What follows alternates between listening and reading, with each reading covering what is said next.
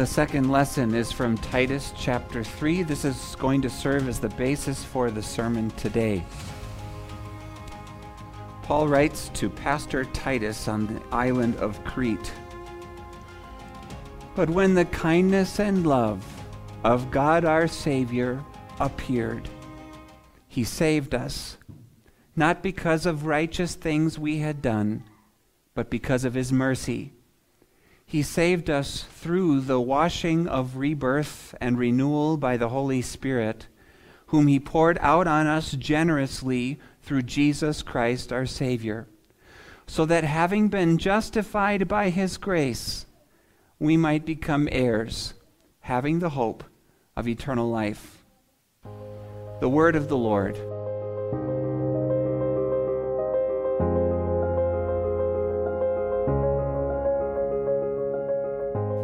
Beloved of the Lord, how greatly God loves you. We sang that hymn on my wedding day. How lovely shines the morning star. We had an organist, a friend from Martin Luther College, who worked up a special self composed descant and final stanza for it with everybody in the church standing. The wedding party was filled with enough singers that we could have the uh, groomsmen and the bridesmaids all sing a stanza themselves, a cappella. It was really nice. How lovely shines the morning star. It's really interesting that it's in a marriage that you can see happening before your eyes between a man and a woman. We occupied our minds and thoughts with the marriage that you cannot see, the marriage on which we depend. And really, that is why we're here today, is because today is a day, again, we gather as a congregation and we do this we open up what we can't see. Isn't it striking? Your entire world, I, and maybe you need to hit a reset button on this and just a refresher in it. Your entire approach to life, your entire past, present, and future is best told here than anywhere else. Not only is it best told here, but if it weren't told here, think of where you'd be. It's just amazing the invisible things that you would not know or lay claim to or live with or operate with. The strength at your hip would not be there without the Word bringing it into your life. Everything, everything we have, everything we do, and everything we set our hope on is spoken to us in Scripture. It all falls in the Word, and none of it by appearances. This is the tone. This is the whole culture of the season of Epiphany that God does this for you. That God opens this up and He speaks to the invisible things. Now, one of the hard aspects of having things be not by appearances, but having things go on in the inside, is I don't have the full picture of how you're doing this morning you don't have the full picture of how I am doing this morning. When it comes to me serving as best I am able under God your needs and taking care of you, I can't do one of this and say, I know, I think so and so could really use a call. I can't feel it in the wind. I can't necessarily see it on your face, maybe sometimes, but the masks make it all the harder. And it's that invisible nature of your faith life where you are at war inside with sin, at least I hope. And that it is a nasty daily battle and struggle. That as you enter a new year, I pray that you say, Heavenly Father, I want to dedicate this one again to you. And that filled with inside of you is this invisible resolve and a resolution. You might not be a big fan of resolutions, but Christianity is a huge fan of resolutions. Because God has so loved me, God has so pushed me into new places. My entire being inside says, How can I thank you, Lord? I am resolved to be grateful. I am resolved to live for you. The letter of Titus, the, the letter we call Titus, written by the Apostle Paul to this pastor, young pastor, is filled with encouragements and exhortation to live in good works, to do good things. And every time a good work or an encouragement to good works comes out of the, the pen, it's right next to what God has done for us. Because Paul knows how to light the fire on your inner being. That invisible you that I don't have full access to may be invisible to me, but it's not private. It is known by God. It is fueled by God. It is shaped and nurtured and cared for by God. And today, on a day when you see oil poured over David's head and everybody's like, What, David? Today, when you see Jesus, not John the Baptist, who everybody thought might be the Messiah, and then they say, oh, it's just the carpenter guy from Nazareth? Like, what has he done? He's not dressed in camel's hair and proclaiming the word of the Lord boldly in the desert. He's the one? You're pointing to this guy? So today, we're going to return to an unlikely place we had in our lives of God's choice. And remember, when we know where God's choice is, we know who's with us in my private little world. Not so invisible to Him, but a world opened up by Him, explored by Him, and empowered by Him that your new year would go for good works. So you look at this section from Titus chapter 3 and listen to the words that we read before. You notice that it begins on a hinge, it begins on a turn. Everything is moving to like a new page with this word. It says, but, but. So the context is saying something, and now we're going to have a something else. And what is happening is in chapter 3, Paul is writing to Titus and says, You need to encourage people to submit to the authorities of their government and to pour themselves into their neighbors' lives with love and good works. You need to encourage people that this is the life we live under God, that we are resolute after living in society and plugging ourselves into our fellow sinners. And then says, Now don't be smug, Christian people. And the attitude that you have as you carry that out, and he kind of walks you back through your own story. the Apostle Paul says, For we too were once. This is the context. We too were once foolish and arrogant we too were once slaves to sin, hating people and being hated by them, giving ourselves over to our sinful desires, letting ourselves go to do what we wanted to do. We too were once. We too were once. We too were once. All of these nasty labels that you'd be so ashamed of. All of these things that we have to own up to in our hearts. I really am. I really am in my sinful nature. I am all of that. I'm every last syllable that you say, Paul. I hear you. I hear you. And then he says, But. And he opens up the invisible world, not just to the greatness of your sin, but the greatness of something else that was always there. Are you ready? But when the kindness and love, that love word is philanthropy, where we get our philantha, lover of people lover of mankind, philos and anthropoi, love of mankind. When the kindness and the mankind love of God our Savior appeared, not began, not started, appeared, was always there. When he revealed it, when the kindness and that mankind love of God our Savior appeared, he saved us in this section, we have the great revealing of the ultimate and eternal source of God's activity. That in the heart of God, from before he said one word to let there be light, before one syllable of creating his creation, there was a kindness and mankind love of God, a plan from eternity carried out for you.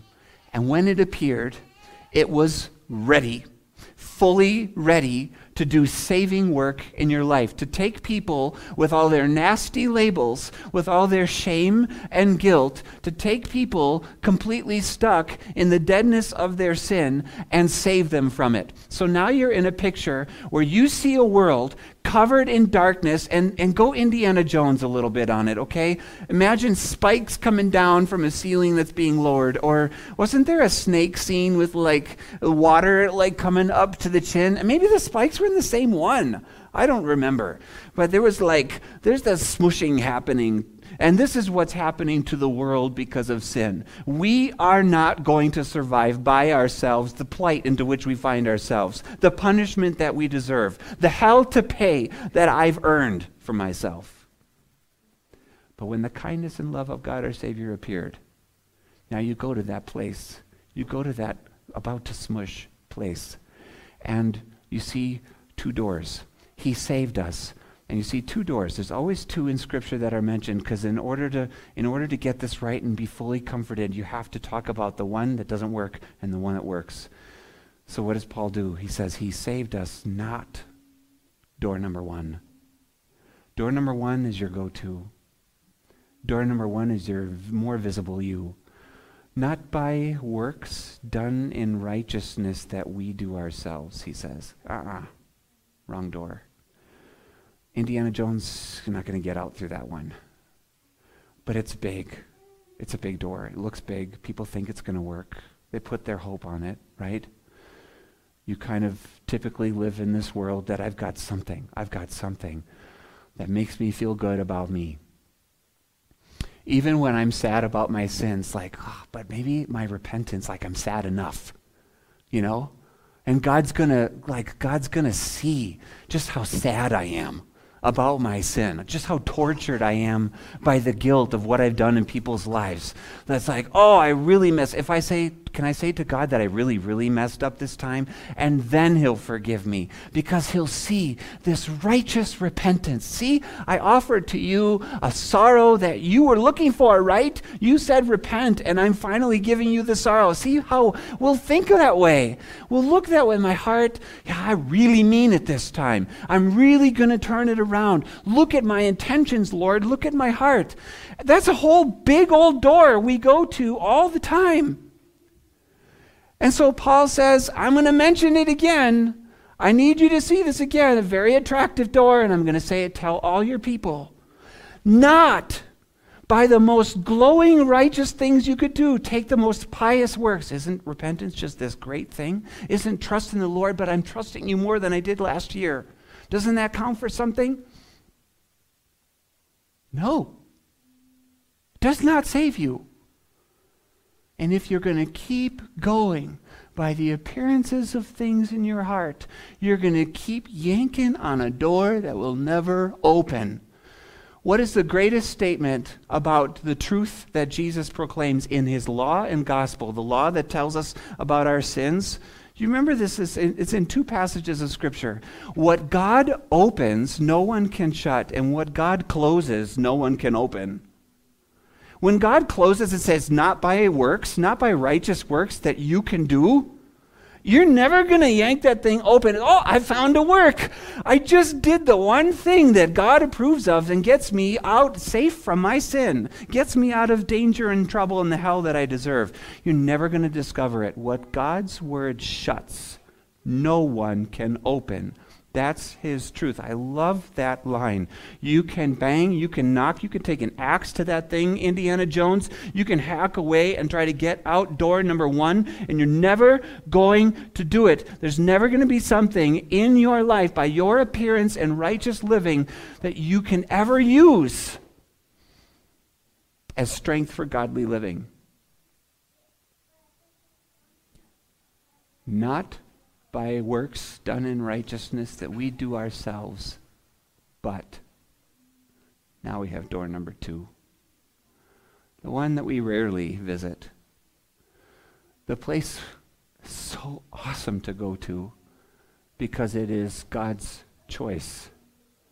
It is God's gift. It's actually a surprise door. It's kind of like a, you know, if he were to bump the wall and hit that little rock and suddenly like a door opens and Indiana Jones can escape and he didn't know that escape route was there. It had to be revealed. And so it is that it's revealed. It's revealed on the banks of the Jordan. It's revealed and it's revealed by God himself. He says this, not by righteous things we had done, but because of his mercy.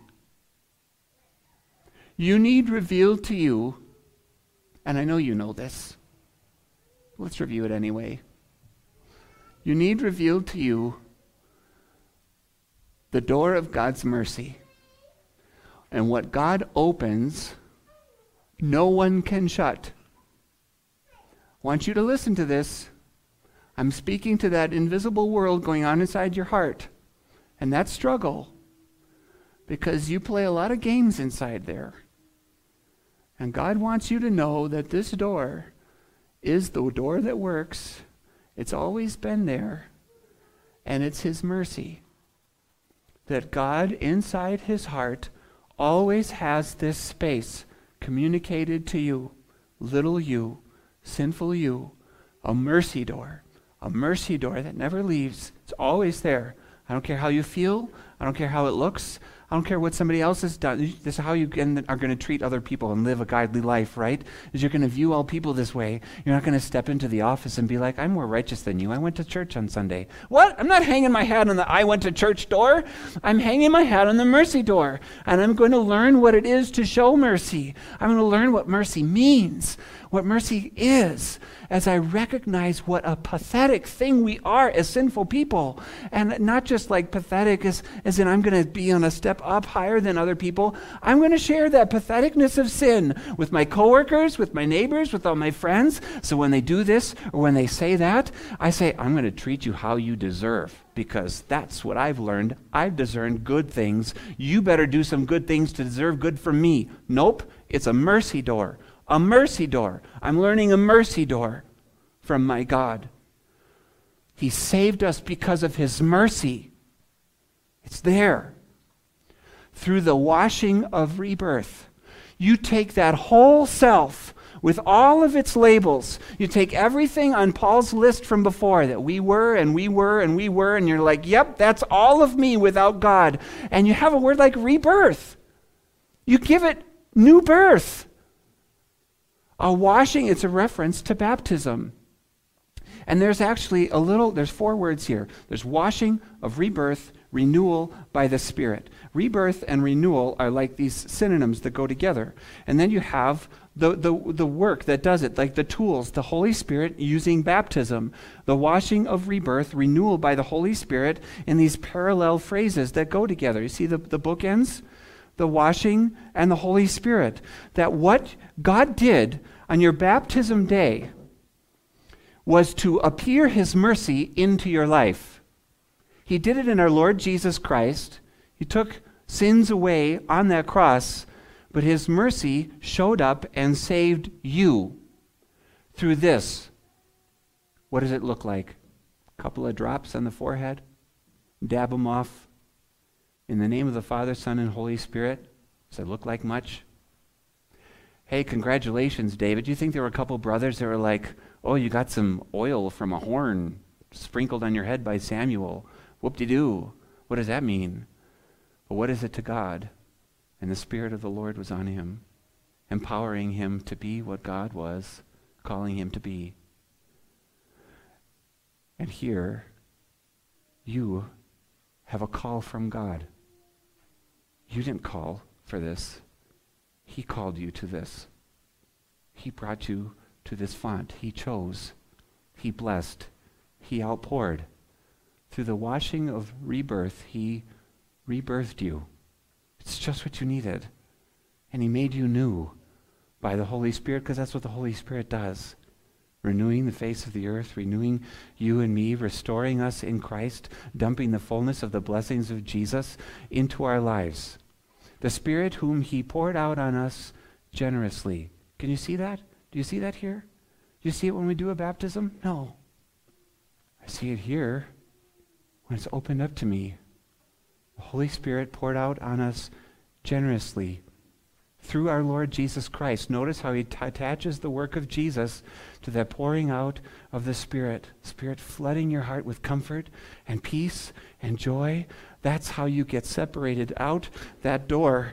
You get out safe from my sins. I see the safety that I have. I see that the snakes and the spikes are far away. I see that I'm removed from the danger of my sins. You have given me something else. You have set me far away from them. You have put the delight you have delighted in me and set me as someone resplendent. You say to me, I am a child. You say to me, I am forgiven. You say to me, everything that I, I didn't have when I was stuck over here, you get me through that door, and you say, through the Lord Jesus Christ, in order that, having been justified by his grace, this meaning the grace that just came poured out on you in washing by the Spirit, having been justified, you go to that courtroom and you say, Boy, it's really nice to slam the door on the danger of my sins, because here in the courtroom of God, justified means I'm called innocent. You say, Me, innocent.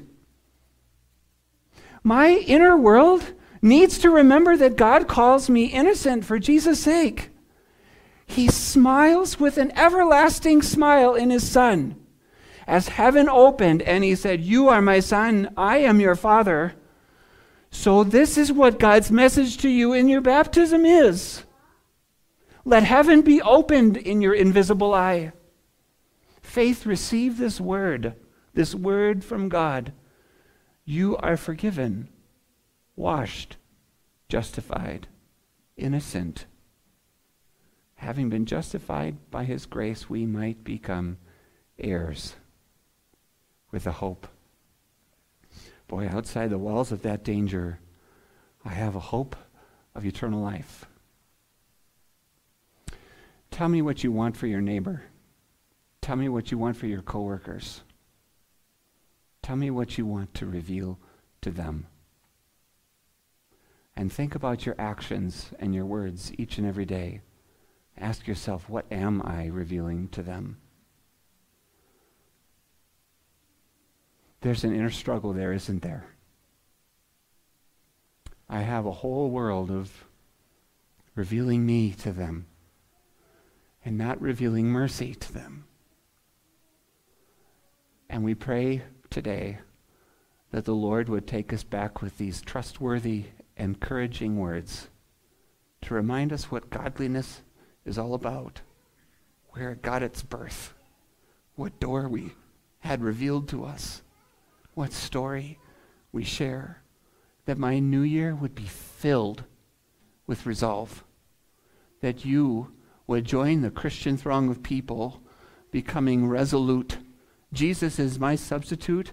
I know the hope of heaven, and I'm going to set my heart on seeking to save the lost. I'm going to set my heart after the will of the Lord. I'm going to do it again, but I'm not doing it privately. It is my invisible world visible to my Lord.